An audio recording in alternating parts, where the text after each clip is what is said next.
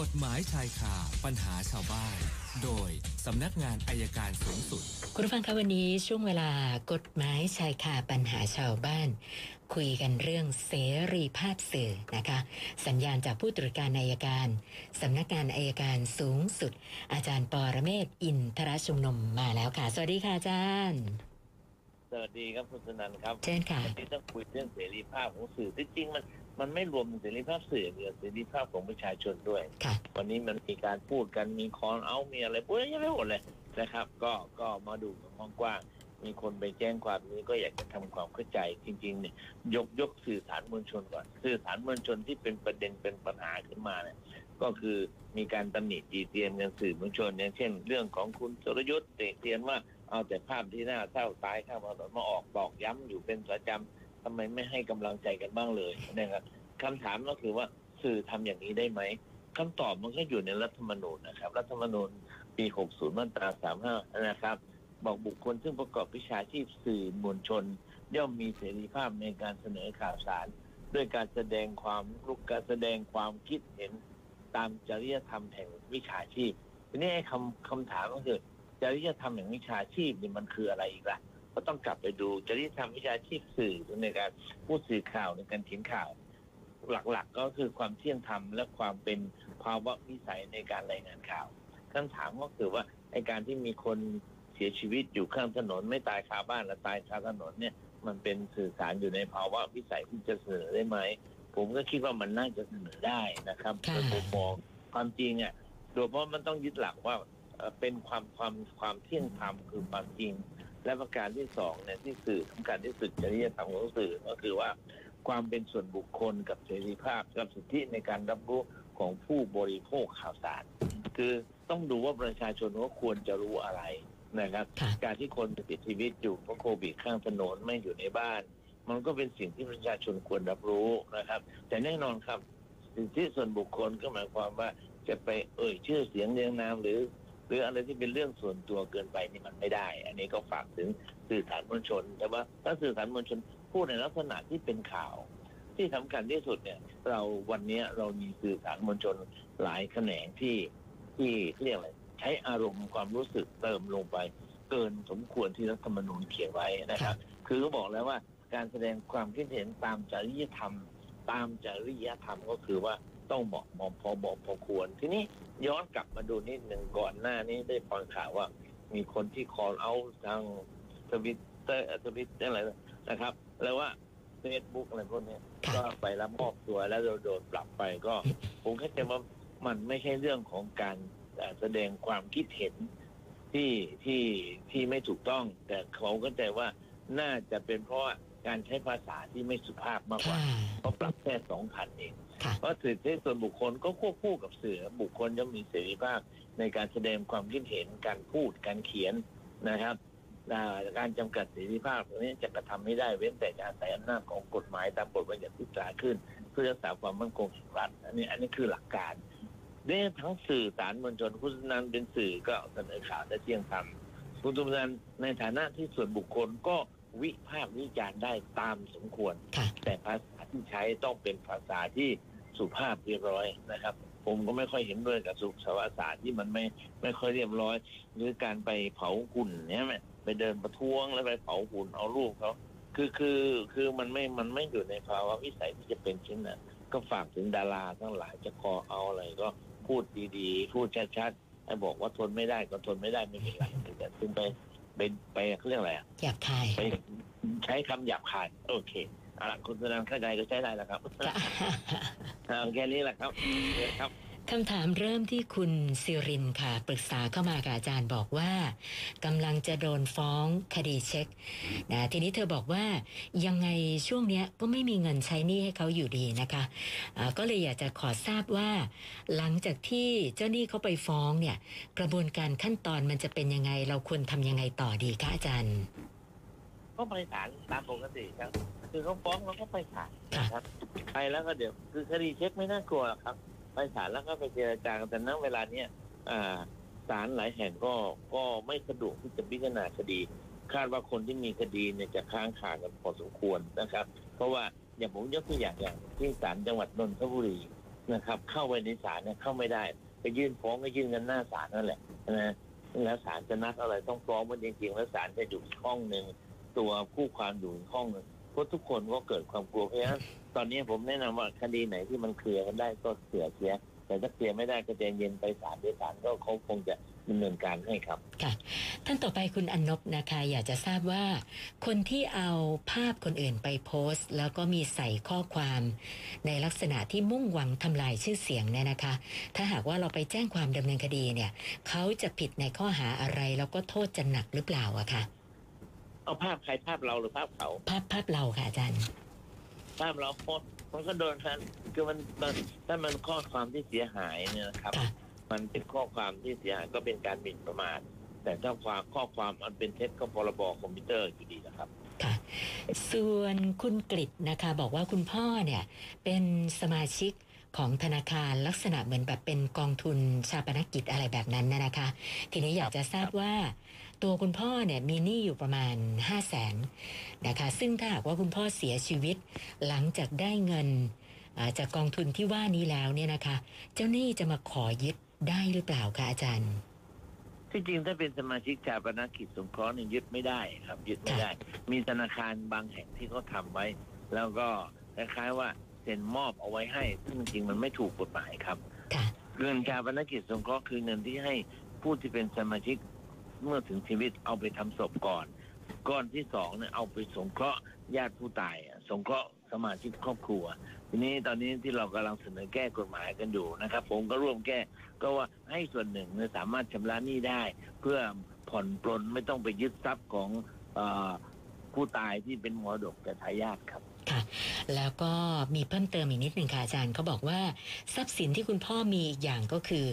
บ้านและที่ดินที่เป็นชื่อของคุณพ่อคนเดียวนะคะ ซึ่งเจ้าหนี้ที่เราเป็นหนี้ก็อยู่ห้าแสนเนี่ย จะมาดำเนินการอะไรกับบ้านที่ดินหลังนี้ได้หรือเปล่าคะก็ถ้าเป็นชื่อของคุณพ่อเขาก็ยึดได้ครับถ้าถ้าเขาชนะคดีเขาก็บังคับคดีเอากับทรัพย์สินคือ คือต้องเข้าใจว่าทรัพย์มรดกของคุณพ่อเนี่ย มันต้องให้เจ้าหนี้ก่อนค่ะ เหลือจากเจ้าหนี้เราถึงจะได้ครับ ค่ะค่ะ คุณชัชกฤษไปเจอเหตุการณ์ที่รู้สึกเป็นห่วงนะคะก็คือ เห็นจักรยานคันหนึ่ง ปั่นตามรถบรรทุกแต่ว่าปั่นตามแบบว่ากระชั้นชิดมากเลยนะคะ เหมือนจะใช้รถบรรทุกเป็นที่หลบแดดหรือยังไงก็ไม่แน่ใจนะคะ คือเขาแอบสงสัยว่าไอ้การปั่นตามรถอื่นแบบกระชั้นชิดแบบเนี้ย สมมุติถ้าเกิดรถ คันหน้าเนี่ยเขามีเหตุจะต้องเบรกกระทันหัน แล้วจักรยานเบรกไม่ทันชนตูมเข้าไปนี่ ถามว่าคันหน้าจะมีความผิดไหมคะอาจารย์ ไม่ผิดครับจักรยานผิดอยู่ดีรถรถตามหลังผิดอยู่ดี แต่ค่ะทีนี้เป็นความรู้ให้นิดเนี่ยที่รถจักรยานชอบตามหลังรถบรรทุกเนี่ยเพราะเวลารถบรรทุกวิ่งหรือรถเมย์วิ่งเนี่ยมันจะมีลมดูดเข้าท้ายรถอ๋อเพราะฉะนั้นถ้าไปขับตามหลังเนี่ย มันจะเบาแรงแล้วมันไปได้เร็วครับ ค่ะค่ะ แล้วก็คุณวัชรพล บอกว่าบ้านเขาเนี่ยลักษณะเอ่ออยู่ต่ำกว่าถนนนะนะคะคือ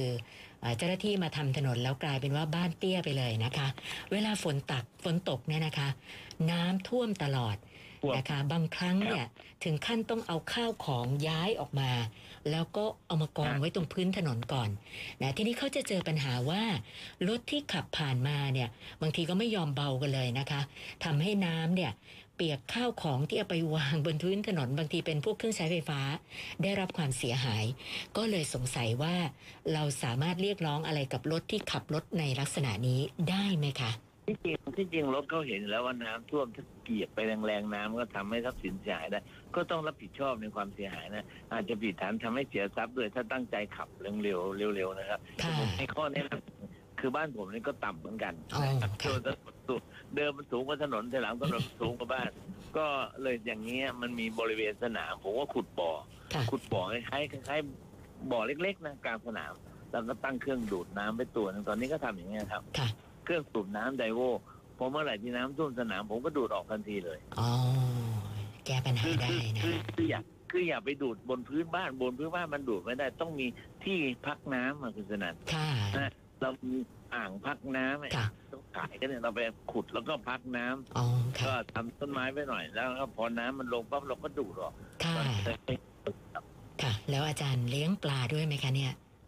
อืมเลี้ยงไม่ได้เขาก็ต้องไปดูดน้ำออกอ๋อ มีมีเล่าให้ฟังมีคนเลี้ยงปลาเจ้านายอดีตเจ้านายผมเลี้ยงปลาแล้ววันหนึ่งนกกระสามาโอ้โหที่บ้านผมก็เห็นมีคนไปชื่นชมว่า ท่านมีบุญนะนกกระสามาเยี่ยมที่บ้านเปล่าหรอกครับมันมากินปลาในอ่างครับ ค่ะ ท่านต่อไปคุณ อาริยานะคะ สัปดาห์ที่แล้วเนี่ยเอารถไปซ่อมที่อู่แห่งหนึ่ง ซึ่งเขาบอกว่าครับไม่ไม่ใช่อู่ประจำพอดีรถเสียแถวนั้นก็เลยอะเข้าอู่ย่านนั้นไปเลยนะคะ ซ่อมเสร็จออกมาไม่ถึง 3 วัน เสียอีกรอบ ก็เลยไปอู่ประจำนะคะ ช่างอู่ประจำบอกว่าเนี่ยหัวเทียนเอาของเก่ามาใส่ให้นะคือเธอเองเนี่ยบอกว่าให้ดูเองก็ไม่รู้แต่ว่าอันนี้ช่างเขาบอก ก็เลยสงสัยว่าเราสามารถจะ เอาผิดหรือว่าดำเนินคดีอะไรกับอู่แรกได้หรือเปล่าคะอาจารย์แหมไอ้มันเอาเอาได้ แต่ว่าพยานหลักฐานมันจะสู้กันไม่ไหว เพราะว่าอู่ที่สองมาถอดไม่ได้ถอดต่อหน้าเขา แล้วเราไม่ได้ไปซ่อมที่เขา ถ้าซ่อมที่เขาดูที่เขา แล้วไปถอดกันตรงนั้นนะมันพอจะยืนยันได้ครับ ค่ะ ได้แต่ว่าดำเนินคดีได้แต่ว่ายากที่จะชนะครับ ค่ะ คุณนรงดูข่าวคนที่เสียชีวิตจากโควิด -19 เนี่ยนะคะเขาบอกว่าหลายๆรายก็แบบว่าจนมาก ๆ เลย ก็เลยสงสัยว่าการเสียชีวิตจากโควิด -19 เนี่ย มีหน่วยงานไหนให้เงินช่วยเหลือเยียวยาบ้างหรือเปล่าคะอาจารย์ ปกติรัฐบาลก็ก็ให้อยู่นะครับ แต่ผมไม่ทราบว่าให้เท่าไหร่ มีมีมีมีเขามีช่วยเหลืออยู่ถ้าติดโควิดเนี่ยตามที่ประกาศของสบคก็มีอยู่แล้วแต่จำไม่ได้ครับ ค่ะ ส่วนอีกท่านหนึ่งมาทางไลฟ์นะคะเขาบอกว่า มีคนเอารูปเขาไปโพสต์ใน Facebook แล้วก็ด่าด้วยถ้อยคำหยาบคายนะคะ แล้วก็มีใส่ที่อยู่ของเขาด้วยทำให้เพื่อนๆเขาเนี่ยเข้าไปเห็นนะคะ แล้วก็เอ่อมาสอบถามกันใหญ่เลยว่าเขาเป็นแบบนั้นเหรออะไรประมาณนี้นะคะนะเขาก็เลยสงสัยว่านะเรื่องแบบนี้เนี่ยอ่า เจ้าหน้าที่จะดำเนินคดียังไง เพราะว่าเขาไปแจ้งความไว้ที่สอนอ ปรากฏว่านี่ผ่านมาประมาณเกือบปี ก็ยังไม่เห็นมีความคืบหน้าอะไรอะค่ะอาจารย์คงเข้าใจคือคือต้องตามตามคดีนิดหนึ่งว่าลองถามพนักงานสอบสวนดูคดีไปถึงไหน ต้องถามดูความจริงมันมันต้องดำเนินคดีครับเพราะผมมีมีหลายเรื่องที่เขาดำเนินคดีแบบเนี้ยเขาก็ตามคดีกันหน่อยค่ะอ่าต้องไปเช็คกับแต่ทางไม่สควอรนอทุกหปีน่อยอะนะ ครับ ค่ะค่ะ อาจารย์คะเดี๋ยวนะ ทีมงานบอกว่ามีเพิ่มมาอีกหนึ่งนะคะอ๋อได้ครับ โอเคโอเค อันนี้อันนี้ไปแล้วของคุณนรงค์นะคะ วันนี้เข้ามาทั้งหมด 8คำถาม รวมกับอ่าเมื่อวันก่อนก็ 900 ก็เป็น 908คำถามแล้วค่ะอาจารย์ดาวศูนย์แปดโอเคครับค่ะพวกนี้สักหน่อยครับได้เพค่ะราะฉะนั้นหน้ากากก็สองชั้นนะตอนเนี้ยนะสองชั้นจะเอาอยู่ไหมคะเนี่ย สองชั้นไม่พอยังต้องมี มีเฟสชิลปิดหน้าอีกรอบค่ะค่ะนะครับ ดูแลกันทุกคนนะครับค่ะอ๋อผมฝากข่าวเพิ่มเติมนิดนึงคุณตัวนั้นยังไงคะอาจารย์คือคือพรุ่งเนี้ยเป็นเอ่อวันเกิดวันที่วันเกิดวันคล้ายวันอ่าสิ้นพระชนม์ของของพระบิดาแม่บงสากรนะครับ คือกรมบุตรทิพยาลงกรณ์ของผมก็เลยไม่ได้ไม่ได้ทำบุญอะไรนะไม่ได้เชิญพระอะไรนะก็เพียงแต่ว่า ผมก็สักการะที่สันนิบาตสากรณ์แห่งประเทศไทยตรงถนนพิชัยค่ะแล้วก็ตั้งแต่เก้าโมงครึ่งเป็นต้นไปเนี่ย จะแจกอาหารกล่องอ๋อประมาณก็อยากเชิญชวนพี่น้องบรรดาแท็กซี่นะครับค่ะแท็กซี่หรือคนที่ตุ๊กๆ หรือใครที่ที่ผ่านไปก็ค่ะแวะรับได้แท็กซี่มีผู้โดยสารผู้โดยสารก็รับได้ค่ะพรุ่งนี้นะครับค่ะวันพรุ่งนี้แล้วก็วันเสาร์และวันอาทิตย์สามวันครับค่ะก็ ช่วยได้แค่นี้ก็เชิญนะครับอะอาจารย์คะขอย้ำสถานที่หน่อยนะคะ อันนี้ถนนพิชัยนะคะอันนิบาตสากรณ์แห่งประเทศไทยตรงถนนพิชัยนะครับ ค่ะแวะรับสามพันท่าไทยค่ะนะตั้งแต่ใกปล้ระมาณๆใกล้กับอ่า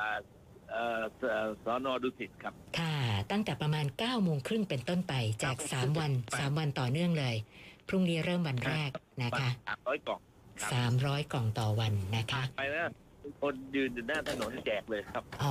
ค่ะค่ะใครก็ได้เพราะว่า รับเลย เราก็รับได้แท็กซี่ก็ได้ตุ๊กๆก็ได้หรือชาวบ้านก็ได้ที่ว่าอยากจะได้อ่าให้เราช่วยนะครับ ค่ะ ก็เป็นวันของวันสิ้นพระชนม์ของพระบิดา ก็ใช้วิธีการอย่างเงี้ยคือที่แรกว่าจะ จะหาชุดตรวจก็หาไม่ได้จะหาค่ะชุดตรวจไปเก็บก็หาไม่ได้ คือเป็นของกระบวนการสากลครับก็ฝากไว้นิดนึงครับ ค่ะได้ค่ะ วันนี้ขอบคุณมากค่ะ สวัสดีครับสวัสดีค่ะ อาจารย์ปอระเมศวร์อินทระชุมนุมค่ะ กฎหมายชายคาปัญหาชาวบ้าน โดยสำนักงานอายการสูงสุด